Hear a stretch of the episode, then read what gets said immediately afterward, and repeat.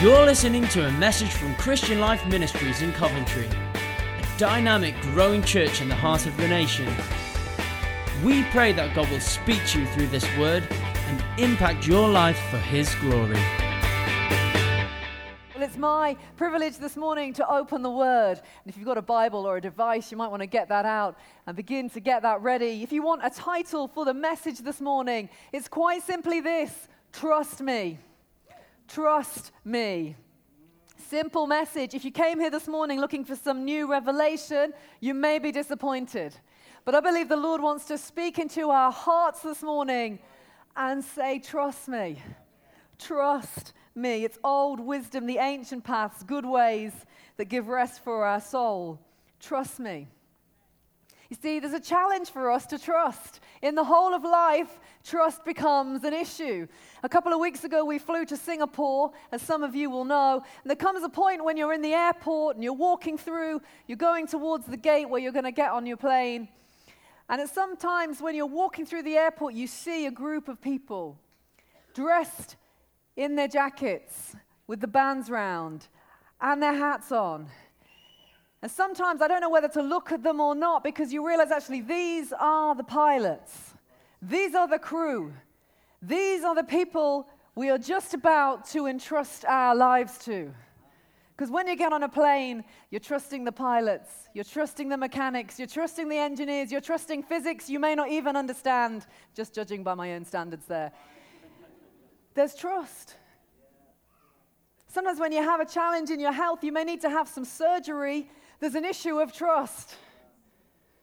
A couple of years ago, my oldest son Sam broke his ankle playing football, and he needed to have some surgery. And so you're in a room, and there's an anesthetist, and there's a surgeon, and you're like, I'm just putting my trust in you gentlemen here that you're going to bring him out and he's going to be able to walk again. You have to put trust in their hands. As you can imagine, I was perfectly calm or not. Longest three hours of my life. They did a great job, actually. But trust, there's an issue of trust. Sometimes we have to trust ourselves, trust our own judgment and ability. A few weeks ago, on a Saturday afternoon, as we will sometimes do, I went for a walk around the War Memorial Park with Anna Grace, our oldest daughter. I say walk, I was walking, she was scooting. And I'm not quite sure at what point on the walk, and I can't remember why, but we swapped over our roles. So that she was walking and I was scooting. Yeah, some of you beginning to anticipate where this might be going. It's a really good place to scoot the War Memorial Park because it's got good paths, you can really get some speed up. But as we were going around, I began to get near to a bend, and so I needed to see whether I should trust my judgment on taking the bend. And I thought, no, I think I can take this bend. It's not too sharp. I don't want to lose my speed because it's really quite fun now. I thought, I'm in my 40s. I can make this kind of decision now. I can trust my judgment. Perhaps not so much. Uh, because I took the bend, but in a moment, uh, I don't think I'd really taken into account the wetness of the path and the lack of grip on the tires because as I took the bend, the back wheels slipped out from under me, and in a nanosecond, I was no longer on the scooter, I was sprawled across the path. Now, in moments like these, obviously, I'd, I'd landed on my hip, which was a little bit painful. My trousers was wet because the path was wet. But there was only one real thing concerning me, as you will understand if anything has happened to you like this in public. Did anyone see? You quickly, you get up off the floor, pretend you're fine, and look around going, did anyone see? And more importantly, did anyone film that? And is anyone uploading it? How humiliating has this just been? My daughter was there trying to stifle her laughs because when your mother does that, it's actually quite amusing, but also herself looking around to see, or is this actually humiliating rather than entertaining? Who saw what is going on? I think we got away with it that day. I'm not sure if by the end of the morning someone's going to come up to me and just say, We were in the park that day. we saw it, but for your dignity, we didn't say anything. I don't know.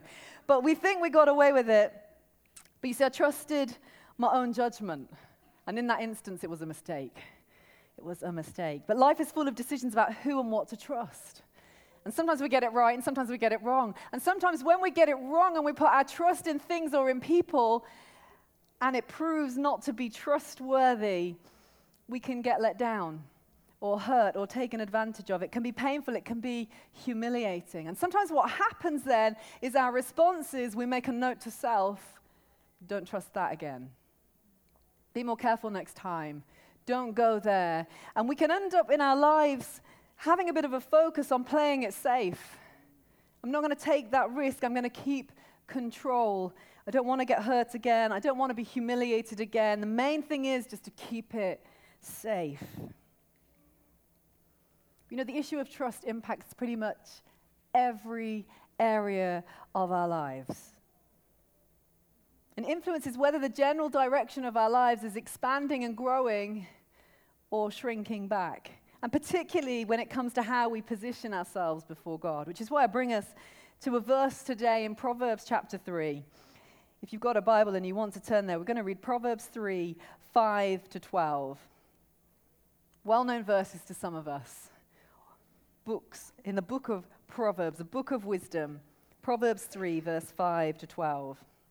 It says this Trust in the Lord with all your heart, and lean not on your own understanding. In all your ways, submit to him, and he will make your path straight. Don't be wise in your own eyes. Fear the Lord and shun evil. This will bring health to your body and nourishment to your bones. Honor the Lord with your wealth, with the first fruits of all your crops. Then your barns will be filled to overflowing, and your vats will brim over with new wine. My son, do not despise the Lord's discipline, and do not resent his rebuke, because the Lord disciplines those he loves, as a father the son he delights in. We're going to focus mainly this morning on verses 5 and 6, but it's good to see some of the wider verses in the context where it sits. Trust me. Trust me. This isn't a new verse. Maybe if you've grown up in church, you learnt this verse off by heart as a child. Most of us have heard it at some point, and yet the truth is that most of us are still trying to learn how to live it out, to trust Him with all of our heart. But here in this verse, are the fundamentals of Christianity, the fundamentals of following Jesus. It's about having faith and trusting in God. Because the faith we've signed up for is not about signing up to a statement of beliefs or things that we actually just think are true. It's an invitation into an active, dynamic relationship with the living God, where faith and trust are the key components and connectors between us and the one who is unseen. We're called to a journey, a journey of faith and obedience, where we trust and obey. Some of you will know the old chorus trust and obey, for there's no other way to be happy in Jesus but to trust and obey. But many of us find it really difficult. And that's why we bring the verse this morning that it might speak to our hearts and encourage us, call us this morning into everything that God has for us. So, first up in this verse says simply trust in the Lord. Trust in the Lord. The word trust is a Hebrew word that means, guess what? Trust, believe, have faith, put your confidence in.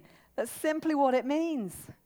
If you look in the English dictionary at what the word trust means, it means this to rely on or have confidence in the truth the worth and the reliability of someone or something. To put our confidence in the truth, the worth, the reliability of a person or a thing. You see, not everyone is trustworthy. Not everything is trustworthy. And if we put our trust in something that isn't trustworthy, then that is a foolish thing to do. I'm not saying this morning we should trust everything or everyone. All of us probably know someone if we haven't done it ourselves, that at some point has trusted someone and it's ended badly because the person wasn't trustworthy. Trust has to be earned or built by a demonstration of truth, of worth, of reliability. Sometimes I think that we struggle to trust because we're not convinced in our hearts about the truth and worth and reliability of the God that we serve. And sometimes I think that's because we don't attend to the truth. We don't choose to focus upon it. Many of us, we're informed about God by other people. Sometimes by people who don't know God. Sometimes for many of us, the main sources of information as we go through the week come through our phone, maybe through the news, maybe through social media. These are our main sources of information. Or maybe we judge whether God can be trusted according to how other people have treated us, or whether life generally is going well at the moment. And I want to suggest to us that this morning, if that's where our research is being taken from, then that is poor research that we're drawing upon. To judge God by the state of the world is poor research. It would be a little bit like judging the architect of St. Michael's Church, St. Michael's Cathedral in Coventry, by what stands today. It's a familiar sight, the ruins of the old cathedral. But imagine if we went there this morning and we stood in it and we said, What sort of an architect would build a place like this? You couldn't trust an architect that would build a place like this. He's not even put a roof on it. The rain's come in, it's soaking wet, it's crumbling, the walls are falling down. What sort of an architect would ever do this? You couldn't trust him. He must have been a terrible architect. See, we cannot judge a maker by what he's made when our view of it has been attacked, burned, ruined, spoiled. When what we see of it is it's far from fit for the design and purpose for which it was originally made. And yet, even in ruins, there can be beauty, and you can find the fingerprints of the one who made it. And, friends, as some of you have been reading in your devotions in Rooted in the last week or so, there is an enemy who has come to ruin the lives we see around us. There is one who's come and attacked, who's robbed and killed and destroyed. There is one who's burned and brought down what was made and wants us to mistrust the Maker. And he has come and spoiled and ruined what was made, and then comes and says in our ear, What sort of a maker would make that? You can't trust him. Look at it. Look at it. Look at the ruins of what he's made. You can't trust a God that would make that. But if we want to trust, then we have to put our confidence in the truth, the reliability, the worth of Him who is worthy. We have to make our judgment on what is true. If we correctly wanted to learn about the architect of that cathedral, we'd need to find out about the original design. We'd need to find out what was put in place, what the plans were, what the purpose was, and then what had happened. What's been the journey since then that's brought us to here? Then we would be able to make some sort of judgment about the quality of his work and whether he could be trusted. And so when we come to consider whether God can be trusted, we have to look at the start and we have to look at the design and we have to look at how we got here. And that's why we have the Bible. The Word of God, friends, it speaks of the design, it speaks of the beginning, it speaks of the journey. It helps us understand not only how things have got ruined, but also how He came to rescue and redeem. It's in this book that we find the truth of God and we learn about whether He can be trusted.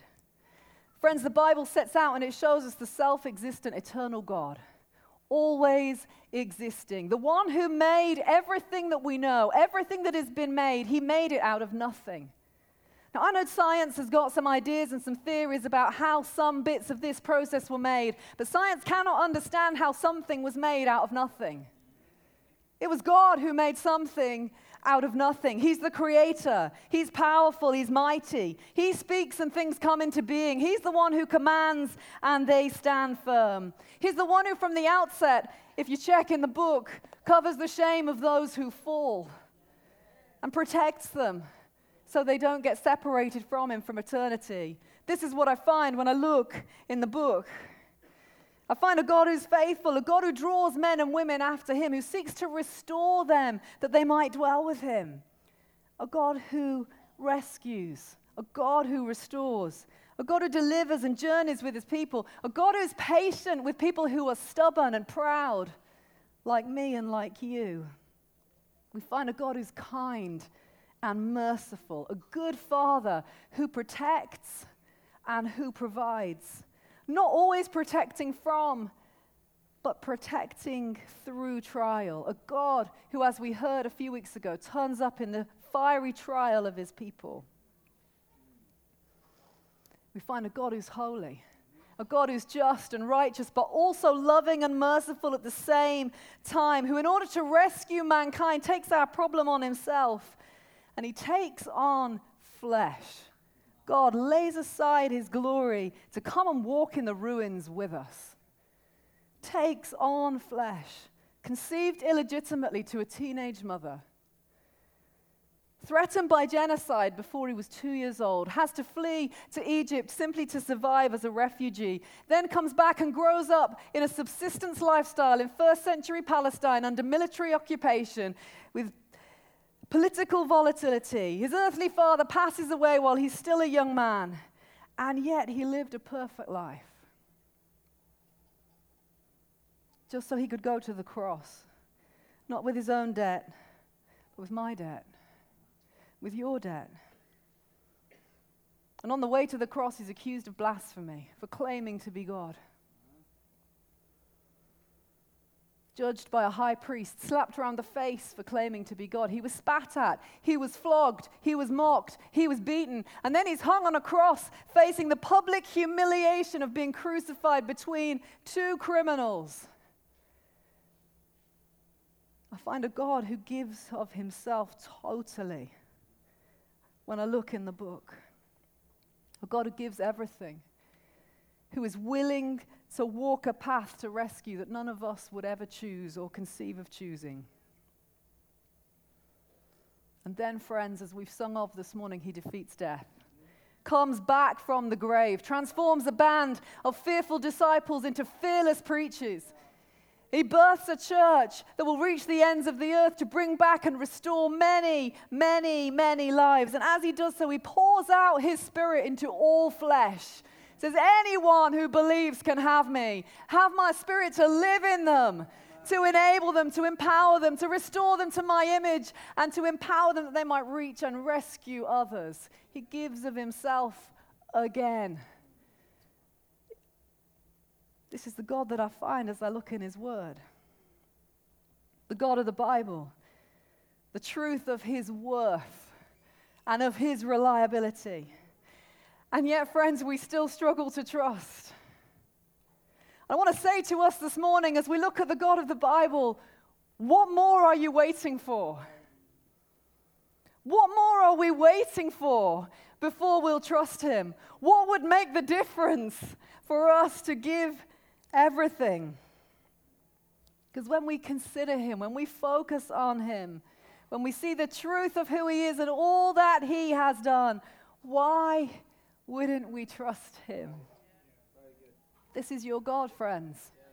He's good, He's loving, He's true, He's given everything for you. Trust in the Lord. This morning, the Lord would say to you, Trust in me. Trust in me. Moving on through the verse, he says, Trust in the Lord with all your heart. With all your heart.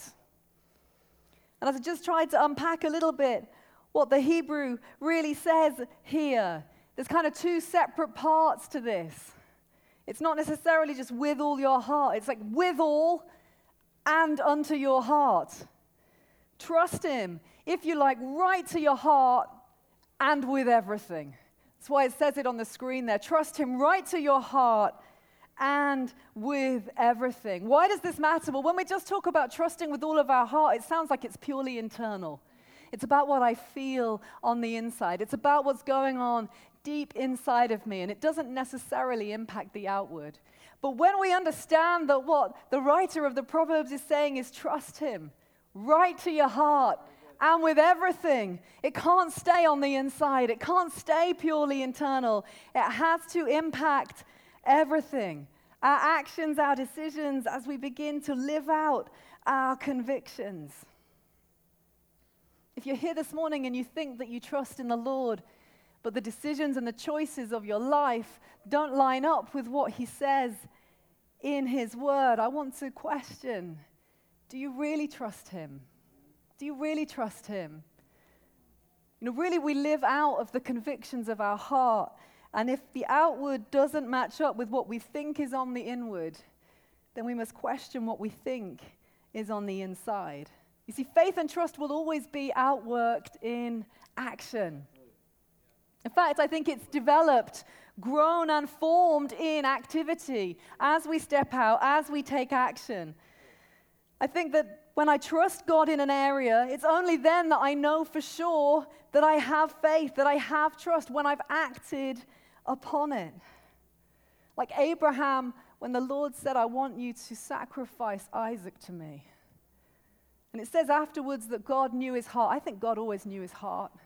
But the person who was changed by it was Abraham because he knew from that day on that he would truly give everything to God because it had been tested and he'd been prepared to go all the way, although God had made a way out for him.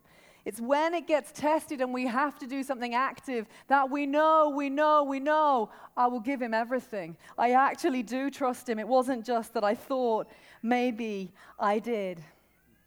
I remember when we were moving to Nottingham and about to leave, and one of our dear friends said, How are you feeling about this? You're about to leave everything and everyone. I was like, I can't possibly articulate the emotions that are going on in me, but I said, One thing I know is that it's given me an opportunity to prove to God that I would say yes and prove to myself. I always thought that if He asked me to go anywhere and do anything, I would say yes, but I wasn't sure.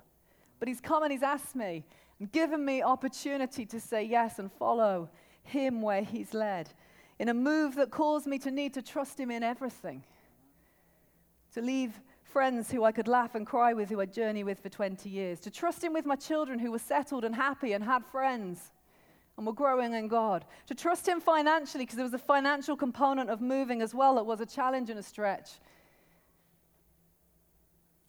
But from that point, I knew that I would say yes, that I trusted God. I stepped out in those areas. He says, Trust the, in the Lord with all your heart, right to your heart and with everything. There's a call here that touches every area of our lives this morning. Will you trust Him with your heart? Will you trust Him with your money? Will you trust Him with your stuff? Will you trust Him with where you'll go? Will you trust Him with your desire for a companion, a husband, or a wife? Will you trust that He knows best for you?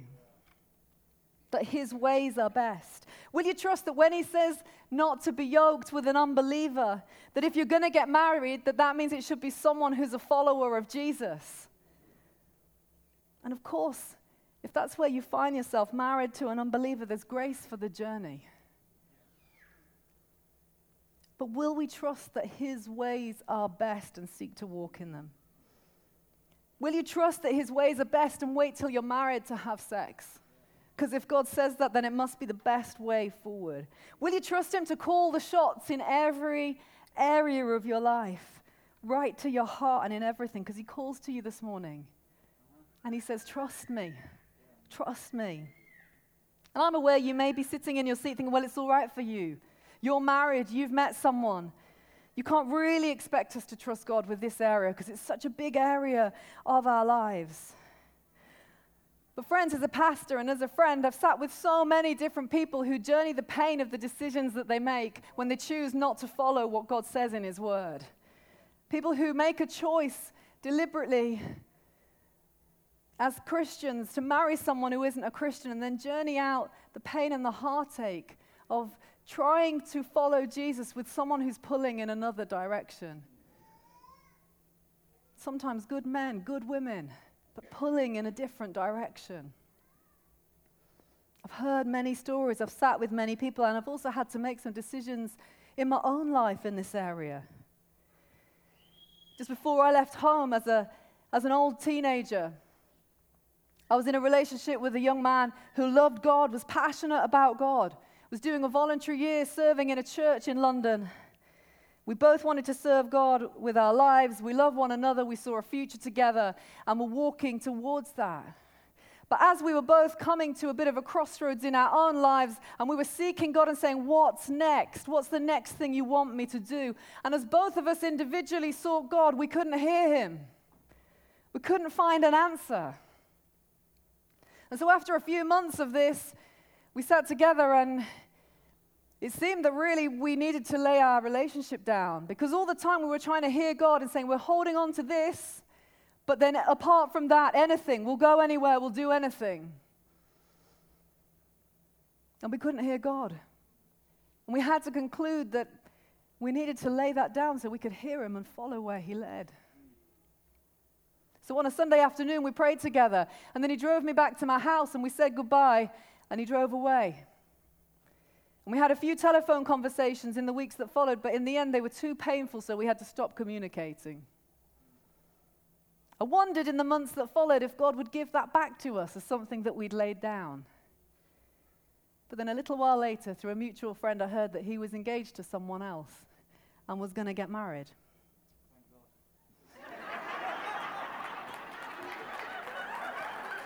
That's Martin on the front row said, Thank God.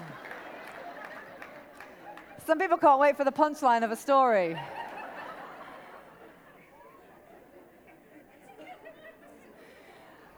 And so you see, there was a difficult decision and a difficult season of trusting when I couldn't see the way forward. Some of my friends in that season were like, What are you doing? This all seems right to me. But we knew in God that wasn't where it was, and I needed to trust Him with my heart and with everything. And in time, and a little while later, I moved to Nottingham and went to a church that God led me to go to and met a young man. You've heard enough of that story from this pulpit in recent weeks, so we'll not go there again. But the rest, as they say, is history. But I look back and I see the wisdom of God. He had a wider view, a broader view, a longer view of what He had for my life, taking me beyond what I could ever conceive of. But I couldn't see it at the time, but he could see it.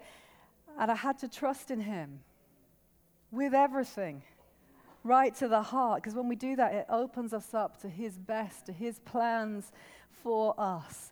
And he comes to us this morning and he says, Trust me. Trust me right to your heart and with everything. If we move on through this verse, he says, Then lean not on your own understanding. Lean not on your own understanding. The writer of the Proverbs, I think he knew that quite aside from our own view of God and getting that straight, the other thing that really makes it hard for us to trust is the voice inside, the voice of reason, the voice that wants to work it out. My own thinking, my own reasoning. We live in a society that more and more does not look for truth, but says everyone's opinion matters. That's why social media can proliferate so much because everyone's view is worth hearing.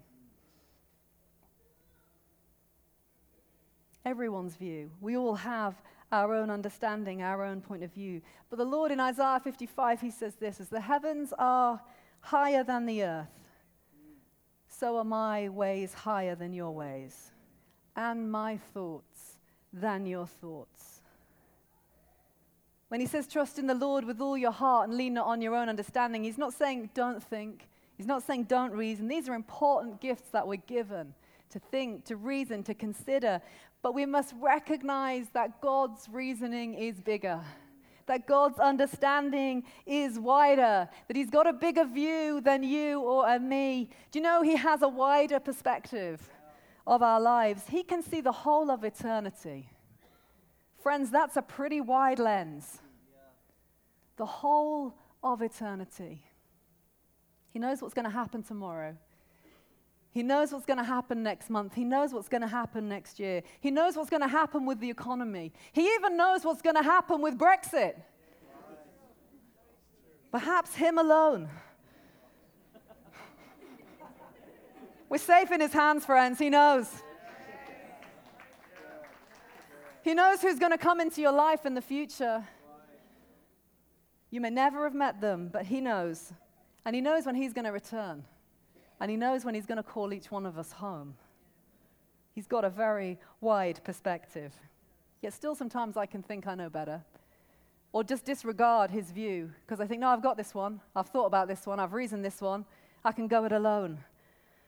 Sometimes I can just listen to the internal voice. Sometimes the voice, seemingly of reason inside of us, can actually be the voice of unbelief.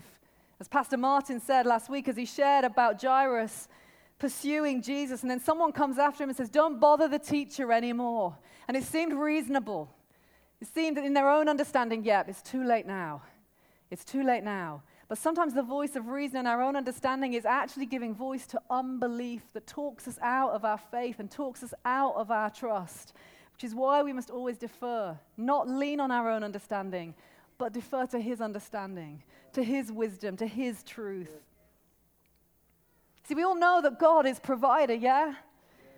We know that He calls us to bring back to Him something of what He has poured into our lives. That's why we have opportunity every week in our services to bring tithes and to bring offerings.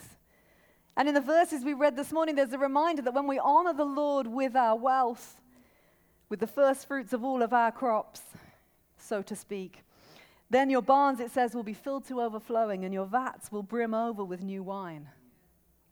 But for many of us, when we consider tithing at the beginning of the month, if we look at the numbers on the page, if we defer to our own understanding, often we can look and we can think, well, I'm not sure if this is going to work.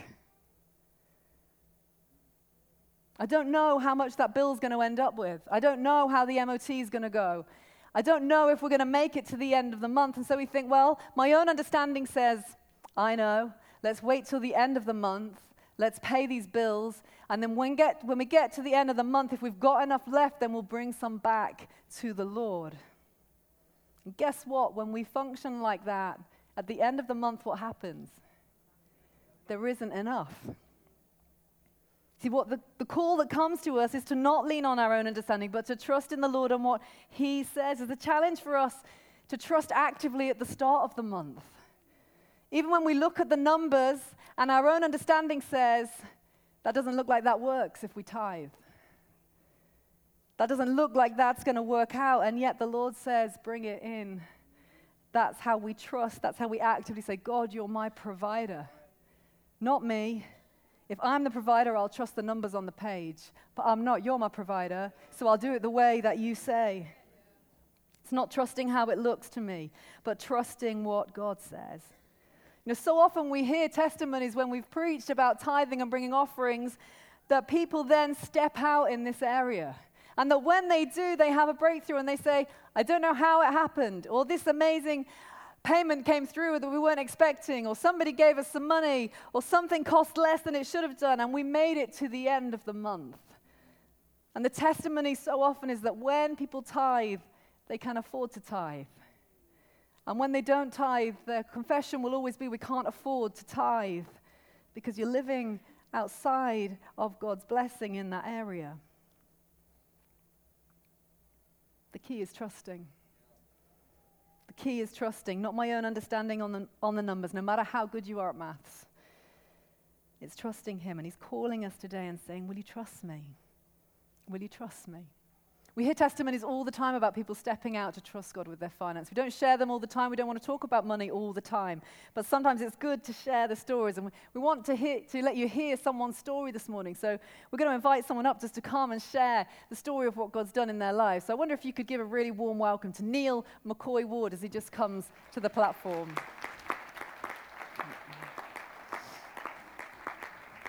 That's it. Let's keep that applause going.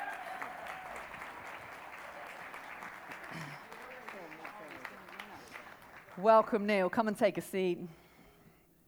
So this is Neil McCoy Ward. He's married to Kristen. I'm aware some of you may not, you may or you may not know Neil. Why don't you tell us a little bit about who you are and how long you've been at CLM?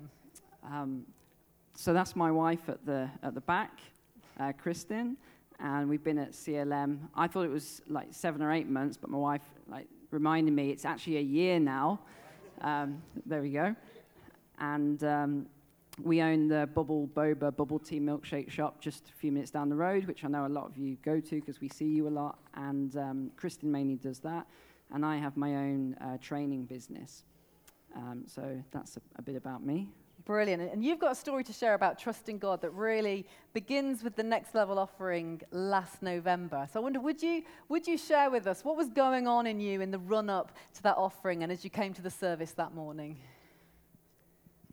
So when I was sat in the service, um, you know, money's all, I think, for all of us, it's always on our, our mind. I know people who have no money, I know people who have a lot of money, and I think it, that, that's one of the sort of things that is always present for everyone. And when Pastor Martin started talking about this next level offering, I thought, what's this next level offering? I'm already giving my next level offering. I'm tithing 10% every month. What is this? So initially, I was resistant to it. That's holding my hands up to that. I was a bit resistant, and um, over the sort of couple of weeks that was talked about, I started to open up about it, and um, you know, I opened my heart to it, and I prayed about it. And my prayer really was asking God, how much should I give to this? But the harder I prayed about it, nothing actually came out, nothing came to me. And I was getting really frustrated. So in the end, I thought, right, what can I afford? So there was no faith involved. I thought, what can I afford here? And that number was like £2,000. I thought, oh, it's a lot of money, but I'm going to pledge an extra £2,000 if it's going to help. So that's, that's how it initially um, it started. Okay, and then what happened when you came into the service? Is that what you actually ended up pledging? I'm sat in the service, and Pastor Martin's brought this big hitter from somewhere, Singapore, and I thought, oh gosh, he's really going through it. I better, right, here we go, let's get my. So the envelope comes across, and I've got my figure in my mind, £2,000, and the envelopes are coming round. And as, I'm, as soon as that envelope touches my hand, and I'm thinking, you know, what to, what, you know, I've got to write this down. I couldn't get a pen anywhere. I'm searching for a pen. Anybody got a pen? No one's got a pen. And um, so figure 2,000, 2,000 in my head. And just then, whack, right in my head, 5,000 pounds. And I thought, no, no, no, this is a, this is a mistake. Right, where's that? where's that pen? 2,000 pounds. Don't, don't start mind games now, Neil. You're playing games with yourself. 5,000, 5,000, 5,000. It was just right in my head, just like whack right there. And um, anyway, all the envelopes have already gone back in. Everyone, I'm still looking for this pen. I'm right, 3,000, Neil, 3,000. Let's write 3,000. so eventually I get a pen. Everyone else, and I'm, I'm writing my 3,000 on there. And then I just think, do you know what? That, this just doesn't feel right, £3,000. Because I was so in my head thinking, you're about to move house, you're about to go on this holiday that you've been saving up for for like two or three years. Um, there was just so much expenses. And I thought, well, nothing's changed in the last however many years in my business. It's been the same. So nothing's probably going to change. I'm not doing anything differently. But then I sort of stepped out and I wrote the £5,000 on there and uh, handed that envelope. And um, my palms were so sweaty, and I was sweating all day. I took like two showers, and it's you know it's winter. But you made the pledge. But I made the pledge. That's great. I'm going to say we weren't deliberately withholding pens on that morning just to make it harder, but you made your pledge, and that's that's three months ago. And then some things have happened for you financially since then. So, so just tell us a little bit what, what's happened since then we, we went on our trip a little bit after that, like really, really quickly after that. And like I said, we saved for a long time. It's five or six weeks. We went around some different countries in, in Southeast Asia. And I'm not joking you, my biz- like nothing came through over Christmas. Like no calls, no emails, nothing. And your, your income depends on those yeah, calls coming in. Okay. I was I was sweating, and and that's not just because it was a hot climate. I, I, was sweating so much because I just thought, where's this, where's this money going to come from? I've pledged it. And I'm, now I'm in my head strategizing, like, where am I going to get this money? How am I going to do all this? Um, but then you came back from your trip? I came back from my trip. And that first Monday, not joking, that first Monday, all of a sudden I'm getting phone calls, there's emails. I'm thinking, what's going on? I usually get five or six calls or emails a week and I was getting these like a day. And on the Tuesday, I got about 10 calls in a day out of nowhere. It was just, just out of nowhere. And in that, um, in those two weeks, I actually sort of generated enough money. It was, it was £12,000 actually. Um, it was a lot of money. So is it right? You said yeah. in the first service that, that that's kind of the amount you'd normally get in a month that you got in a week. Yeah, yeah, a couple, yeah, a couple of months sometimes. Yeah. So that was so enough to, for you then to come and bring your pledge, or what, what happened next? what, what happened then, and this is the message I really want to get across to you all, because um, this was the, the challenge. It was really hard to pledge that initial money, but that wasn't the hardest part. The hardest part was when that money was no longer like hypothetical, it was actual physical money in my bank account, and it was sat there. I could see that money, I could touch that money if I wanted to and I really, you can guess what's coming next. I had the enemy in my head, like nonstop. It was ridiculous. It was like nonstop, day and night. You can do this, you can do that. Oh, don't give the money to the CLM. No, no, no, use it for yourself. You know, you deserve it, you've earned it, mm. this is yours. And it took a few days. It took a few days. And in the end, it got so intense that I thought, you know, this is just a test. That's all this is. It's just a test. So I, I don't know what time it was, really silly clock in the morning, but I just got on the computer and just transferred the money. Brilliant. So you followed it through. Wonderful. Now we're we're looking at a scripture this morning that really is talking about trusting God. And yes, finance is part of that, but it's not it's not the only part of our lives where we want to see the blessing, the blessing of God. But I'm aware that in your story, as you actively trusted God and stepped out, then there wasn't just a breakthrough financially, but there were some things that happened relationally as well. Would, would you share a little bit of that part of the journey? Okay. I couldn't talk about it in the last service. I was just too, was too. Um, but my, um, my brother and I don't have a good relationship. We, we, we never have. Um, just, you know, sometimes with siblings or people, you just, you just, you know, it's difficult. And I think it's a case he's never really forgiven me for mistakes I made when I was young, you know, really young, that impacted upon him. Um, you know, and I think that's really the challenge. It's there. Um, so we don't have a good relationship. You we, didn't really interact? We don't talk. No. Okay. I mean, last time we s- spoke, we were never going to speak again. And then the last, um, during that, that week when the money was coming in, uh, Chris and I were just sat there one evening, and I get a text message from my brother. Now, thank you. Now, that was a surprise because he's a real, like, tough guy. He's the sort of guy that you, you know, you, yeah, he's, let's just say that. Um, so, so for him to mess, and the message was so, I was like, this I was honestly thinking someone had grabbed his phone. It was like, you know, it was, it was such a nice message, just, you know, hi, how are you, you know, all that sort of, and I just thought this is, you know, it was out of character. Mm. So I, you know, replied. Kristen was like, no, don't reply, don't reply. She's a good lady. She's just trying to protect him. so I, you know, I replied and I guess it really, again, forgiveness both ways. In my mind, it was sort of like, well, that last incident we're going to just cut off, and we both sort of thought that. But, you know, I think as Christians, it's our job as well to, to forgive. Like, like Pastor Esther was saying, you don't necessarily have to 100% trust in that person, but I think forgiveness is important. It is.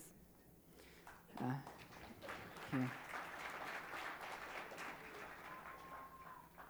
And um, so that's, I've definitely, you know, forgiven. I wouldn't say everything's forgotten, but I've certainly forgiven. I think one of the hardest things for me personally with, with forgiveness is it's easy to, to try and forgive yourself as well.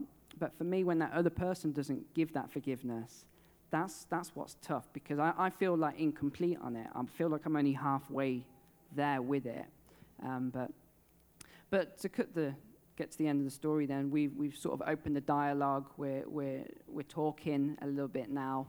Um, and just, you know, I think it's a, it's a work in progress. Mm. It's, it's not going to be perfect straight away, but. Brilliant. Yeah. Neil, thank you so much for sharing. Can we give him a really big hand? Thank you so much. Fabulous. Well done.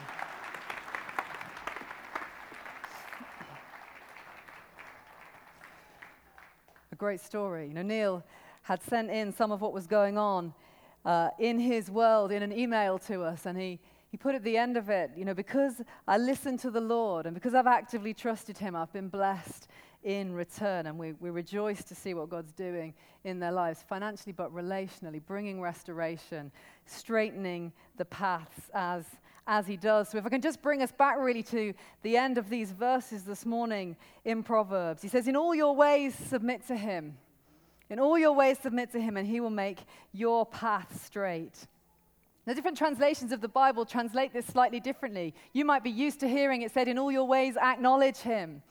And the truth is, there are many different ways this gets written. Some say, Seek his will in all you do. Others say, Always let him lead you. Or in all your ways, know him. The word, I'm not a Hebrew scholar, but from what I've read, I understand it can be translated different ways, but they all have a relational component.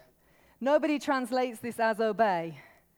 Nobody says, do what you're told, but they all have a relational component. Things like relate to Him closely and intimately, walk in a yielded way, respect Him in all your ways.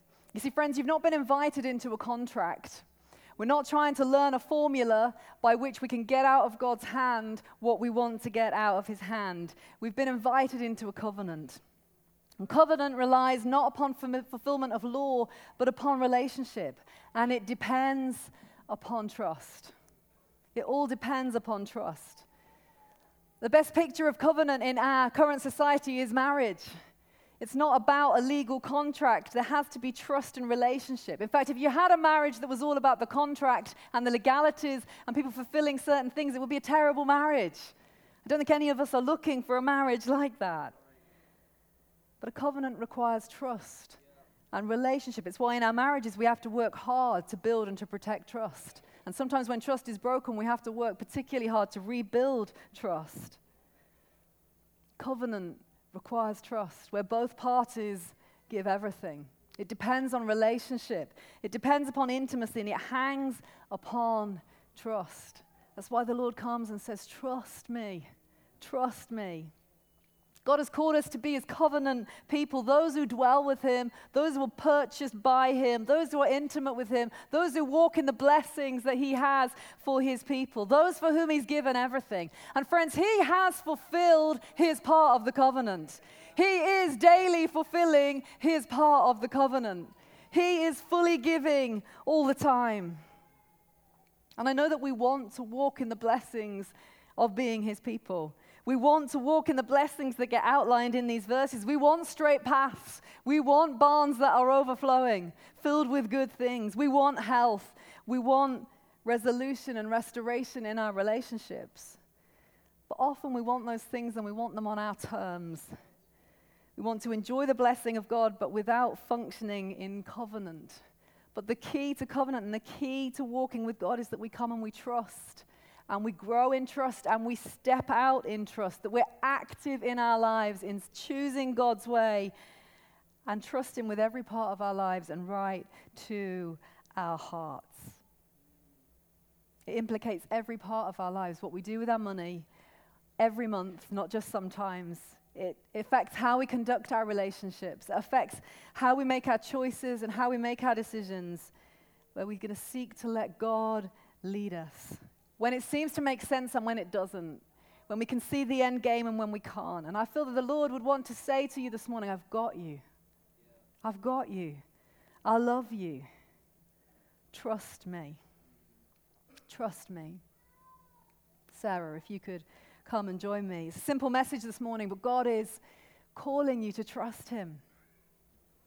And there's some young people here in the room this morning and you live in a world where all the people around you, nobody is trusting God, but He still says to you, Trust me.